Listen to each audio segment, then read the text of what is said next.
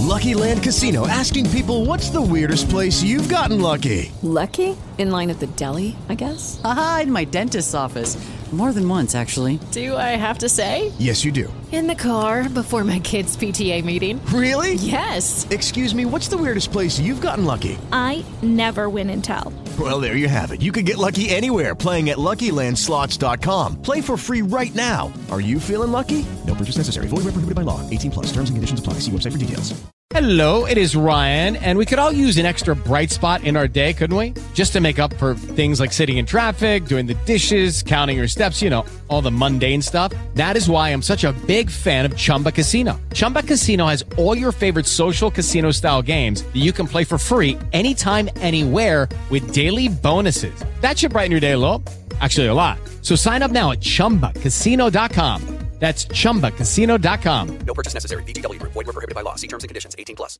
So I'm excited tonight to start week five. Week five in our study. We've been through, well, three guys. We did Adam for two weeks. Then we went to Cain and then Noah last week, and our discussion was awesome on that. Tonight we're going to be talking about Abram. You might know him as Abraham, but he started out as Abram. And he's a special guy in Genesis because if the other guys we've spoken about had a YouTube video, it'd be like 12 minutes long. Abraham, uh, by contrast, is like a two and a half hour lecture comparatively. Not to say that you couldn't say a lot about the other guys, but to say that he gets a lot more screen time in the Bible itself. Genesis 12, Genesis 13, Genesis 14, Genesis, it keeps going. Like he's, he's a pretty popular dude through much of the rest of Genesis. And then later is, I wouldn't say glorified necessarily, but he is the father of the nation of Israel. He is the father of the nation of Israel. Now, it's not the nation of Abraham. We'll, we'll talk later about Israel himself. But he is, is credited as the father of Israel. So it's a really powerful a powerful character. And one of the interesting things about Abraham is we get to hang out with him through his life in these, these readings. We spoke about how Adam wasn't the perfect man and this is why. We spoke about how, you know, Abel probably wasn't perfect, but he, he brought the sacrifice to God that, that pleased God before his brother Ophdim. And so that's that's a that's a good story. And then Noah, he was perfect in his generations, but you know he ended up naked in a tent at the end of the story, so he also was not perfect. Abraham, there's no question, Abraham was not a perfect man. So by the time you, you get to Abraham, I'll I'll read just the opening part of his story and then talk just a little through his story himself. By the time you get to Abraham, he's gone through so many adventures and made several mistakes throughout the adventures that are just blatant mistakes, but God doesn't leave him. And we're left to question why God decided to bless the nation of Israel through Abraham. So it starts in Genesis 12. Now the Lord said to Abram, Go from your country and your kindred and your father's house to a land that I will show you. I'll make of you a great nation, and I will bless you and make your name great so that you will be a blessing. I will bless those who bless you and curse the one who curses you. And in all the families of the earth, you will be a blessing. So Abraham went, excuse me, Abram, not Abraham yet. So Abram went as the Lord had told him, and Lot with, with, went with him. Abram was 75 years old when he departed from Haran. 75? Like, we hope our kids aren't living in our basement at what 23 now? Hopefully somewhere in there right? 75 years old. Hey man time to start your life. Get up. We got stuff to do. So god's call to abraham actually comes quite a bit later in his life. So if you don't feel like you got your life together yet that's kind of encouraging. Royce like for some of us i love that so Abram's story, as you read through his story, and I haven't, don't worry, I haven't, I haven't assigned the entire rest of Genesis to you, okay? We've got Genesis 12 and 13, and we've got the first few verses of Genesis 15. But, but by the time you go through Abraham's entire story, what happens to him? He's, he's got a call to adventure, and he greets the call to, adventure. he gets up and he goes to his credit. He gets up and he goes. And then what's the first thing he encounters? Well, as you read through the story, you'll find he meets a tyranny in Egypt, comes headfirst into Pharaoh, and then, man, I'm getting real country. Pharaoh. Pharaoh. I'll blame it on all y'all. I've only been here a year. So he's met with a tyranny, right? And then a famine. Okay, God's like, hey, I got this great thing for you. You need to go. And he's like, okay, God. And he's just punched in the face. Here's a tyranny. Here's a famine. Then he lies about his wife being his wife. Tells Pharaoh it's his sister so that they don't kill him because she was a fair woman in her 70s. Pretty impressive. Then he gets rich. He gets rich off of that lie. He walks away with some of Pharaoh's riches. And then God promises him that his children will be like the stars of the sky. Continue going. He makes a bargain with God for his nephew Lot in Sodom and Gomorrah. If you keep going through his story, his wife convinces him to sleep with their servant to make the heir that God promised him. That's a, it's a fun segue. We're not going to talk a whole bunch about it tonight, but it's like, God, I'm going to help you out with your plan real quick. If you don't mind. Sleeps with a servant to have a son. That doesn't work out super well. Then he is blessed with a son through his wife, Sarah, Sarah. Some people say it differently. And that's Isaac. And this is God's promise being fulfilled to him. And then God asks him to sacrifice his son. And Abraham brings him up on the mountain ties him to the wood, is ready to, ready to bear down the hatchet, and God provides otherwise. So he's faithful in that act. That's Abraham's story in a nutshell. If you want to read the whole thing, it's right there in Genesis. Get excited. But he goes through quite a few things, and there's no question about it. Abram is not a perfect man. Abram's not a perfect man. So there's many things that I could talk about with regard to Abram, but tonight I want to focus on the concept of faith. Because that's easy, right? faith. If you will, and, and you have your Bibles with you, turn with me to Hebrews 11. Hebrews 11. This is Paul speaking. Paul says,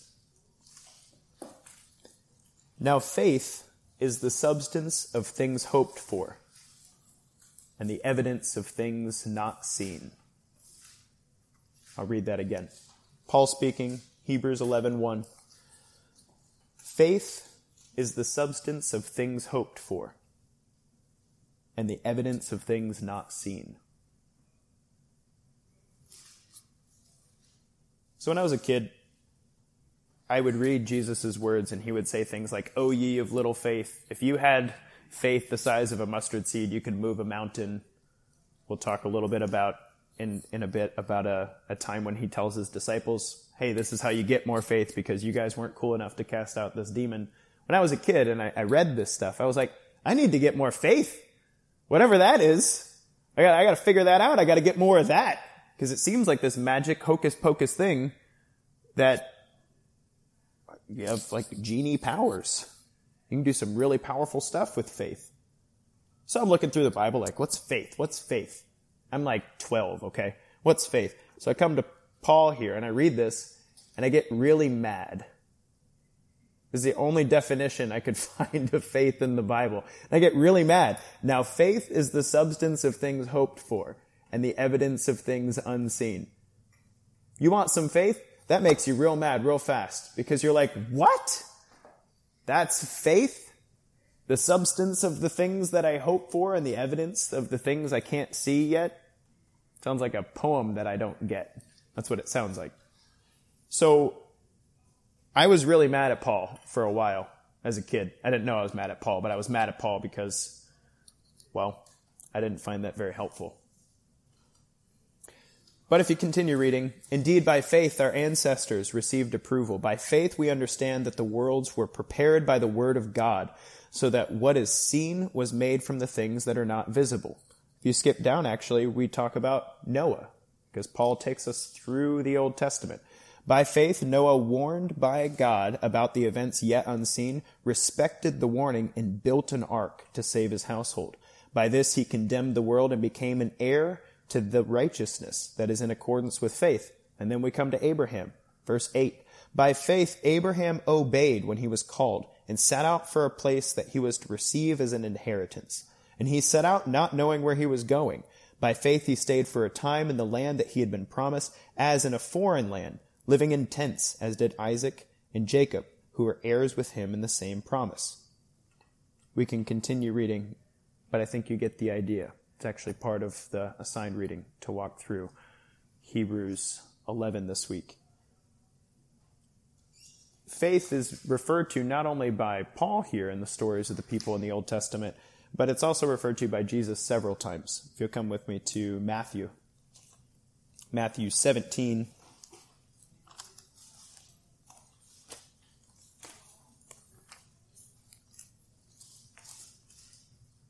You probably heard several references to faith from Jesus' mouth, but in Matthew 17, 14, he's with a crowd of people and his disciples. 14 says this When they came to the crowd, a man came to him, knelt before him, and said, Lord, have mercy on my son. He's an epileptic and suffers terribly. He often falls into the fire and also the water. When I brought him to your disciples, they could not cure him. Jesus answered, I love Jesus. He just tells it like it is. You faithless and perverse generation, how much longer must I be with you? How much longer must I put up with you? Bring him here to me. Gentle Jesus, meek and mild, right? And Jesus rebuked the demon, and it came out of him, and the boy was cured instantly. Then the disciples came to Jesus privately and said, Why could we not cast that out? He said to them, Because you are of little faith. For truly I tell you, if you have faith the size of a mustard seed, you will say to this mountain, Move from here to there, and it will move, and nothing will be impossible to you. This kind of faith only comes from prayer and fasting. So, what is faith? Well, in Genesis 15, it says Abraham's faith counted to him as righteousness. Have you ever done a trust fall? Do you know what that is? I did it with my kid recently. I thought it was kind of fun. I, he has a he has a little mattress that's yay tall. It's like a loft bed. It's not really a bunk bed. And his mom insists that the rail's there. But when I was a kid, I didn't sleep without a rail. So, dang kids, they're, they're they'll get tough if they fall off. Anyway, so I had him stand up there, and I was like, "This is called a trust fall. Do you trust Daddy?" He says, "Yes." So he turns around, he puts his arms across his chest, and I told him to fall. You know what a trust fall is, right? You're not supposed to step. That's the trust part. You trust that I'm gonna catch you. Right? So he does this thing and you do what you do in a trust fall. Your reflex says, whoa, buddy. His hands flay out like his leg steps back and, you know, I catch him, but it's a lot harder when you do that to catch who it is you're supposed to be catching. And I said, you're not supposed to move. You have to keep your arms across your chest and, and you, you can't move. If you trust me, then, then you fall. So we do it again. It takes like 10 times before finally he, okay, like, he knows I'm going to catch him. I've always caught him. That's not a problem. The problem is fighting your reaction against gravity, right? What's interesting, and the reason I tell you that is because faith has been translated uh, as a word to mean having full trust in something having full trust in something. However, the problem I had when I was 12 years old reading this was that it seemed like a, like a spooky, cloudy thing. It wasn't real. To say I have trust in something didn't seem real. But in a trust fall, asking my son to fall off the bed, how do you know that he actually trusts you? It's the action of letting himself fall off the bed and not acting counter to the trust, right? Not acting counter to the trust. When I was a kid, I thought faith was like a magical power that allowed Jesus to do things that nobody else could do. And he was just hoping that all of us would also have this magical power. And so I thought if I read Paul's definition and could somehow make sense of that, that I would also have this magical power. What's wild about this, though, is if you look at Abraham's story and you understand the translation of faith as a trust, it actually becomes less of a belief and more of an action. Less of a belief and more of an action. So I went a little deeper into this because I don't read Hebrew. It's not my thing. But the answer I was looking for when I was 12 is right here, and I found it in the past couple weeks. So thank God for this Bible study. In, uh, in Genesis 15, it says, Abraham's faith counted unto him as righteousness. If you want to turn there with me, we can look at that together. Some translations say that Abraham believed God and he counted it unto him as righteousness. Genesis 15, just before verse 2, it says, Do not be afraid, Abram. I am your shield. Your reward shall be very great. But Abram said, O Lord, what will you give for me? For I continued childless, as the heir of my house is Eliezer of Damascus. He's talking about somebody who's not his son. And he's moaning because God hasn't given it to him yet. Verse 5 says, He brought him outside and said, Look toward heaven and count the stars, if you're able to count them. Then he said, So shall your descendants be. And Abram believed the Lord, and the Lord reckoned it to him as righteousness. So, verse 6, you see where it says believed? Some translations say Abraham had faith. That word in Hebrew is translated aman. A M A N. Aman. And what's interesting about the, the Hebrew word here is that you can believe a lie.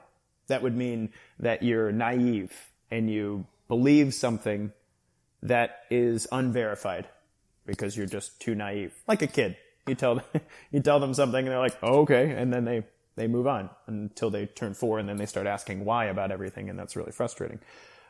This word aman is not that word. This word aman means to embody a standard and act out what you think. Aman where it says Abraham's faith counted to him as righteousness. It doesn't mean that Abraham was like, okay, God, that sounds good. We got this. I think I can. I think I can. I think I can. What it literally means is that Abraham, every single day of his life, bore out his belief in action. And that's what the word aman means. Faith means living out, literally living out the belief whatever the belief is. to me, this was powerful because I thought that. Uh, actually, back up. Everybody knows Aman, by the way. You don't know, you know it. Who says Amen at the end of their prayer? Amen literally means so be it. Comes from the root Aman.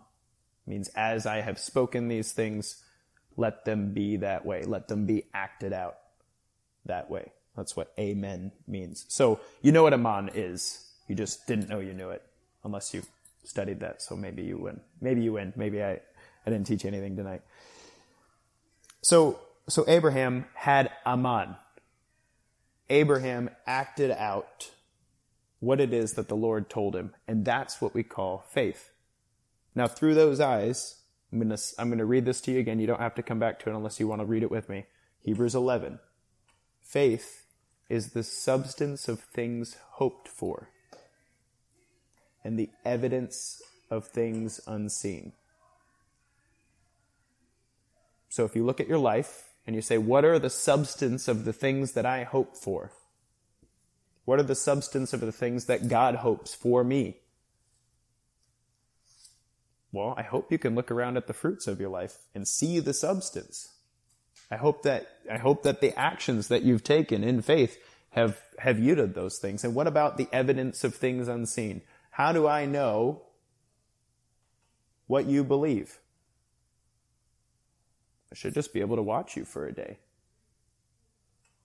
Or maybe a week.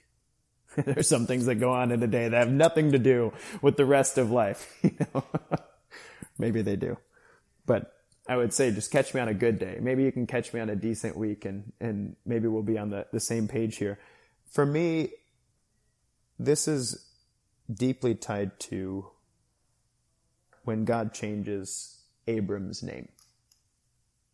So, in talking about faith, the substance of things hoped for and the evidence of things unseen, it's not a mystical thing. It's, it's you acting out what it is that God has put on your heart in belief, the, the call on your life. If you don't know what it is, come talk to me after this because we need to chat about your prayer life. But God changed Abram's name to Abraham in this story.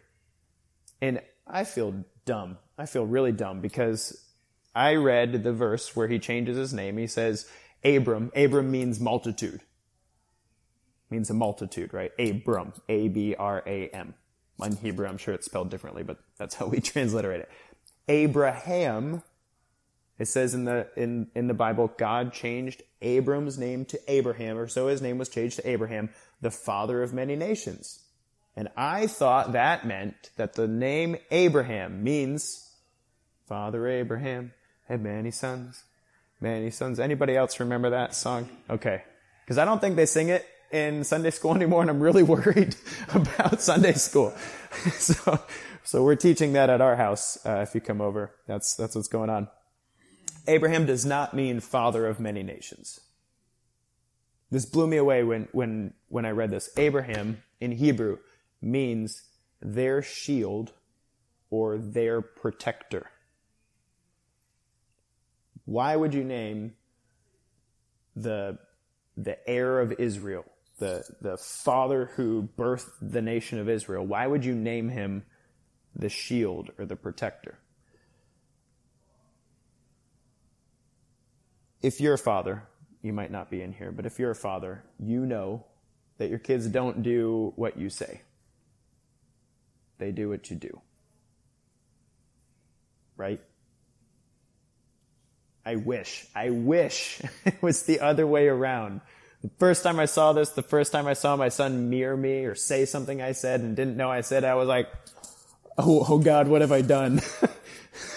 Everything has to change immediately. I've got to fix this because they do what we do and not what we say, right? What does it mean to be a shield or a protector? It means to save somebody from something potentially bad or dangerous. I think the most powerful thing to me about Abraham's story was his name was changed to shield and protector because of his faith. And it wasn't like, oh, I believe this. Go ahead, walk around, talk about what you believe. All day long. That old saying, actions speak louder than words. It's true. And for Abraham's faith to literally mean something he acted out. It's a patriarchy. I don't know how else to say it. People in today's world don't like that term. But it's a patriarchy of acted out belief. And the way that shielded the nation of Israel is that that's how you pass on faith. You just do it. Just do it. So this week, I challenge you to think about faith in terms of action. This week, I challenge you to think about how your actions are being passed on to the people who are watching you. Uh, and this week, I also challenge you as you read through what Paul has to say about faith in the Old Testament and what Jesus has to say about the faith of this generation and how we can get more of it, I challenge you to ask yourself how you are coming by some more faith. I know I need a little more. Father God, thank you for this day. Thank you for Abraham, the shield and the protector.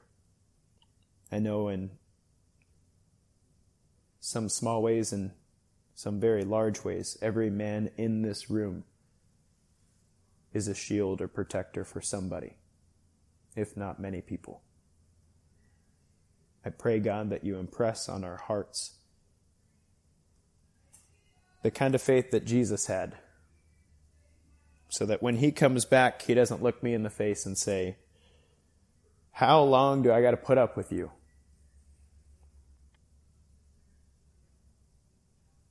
Help our unbelief and make us men of faith. In Jesus' name, amen.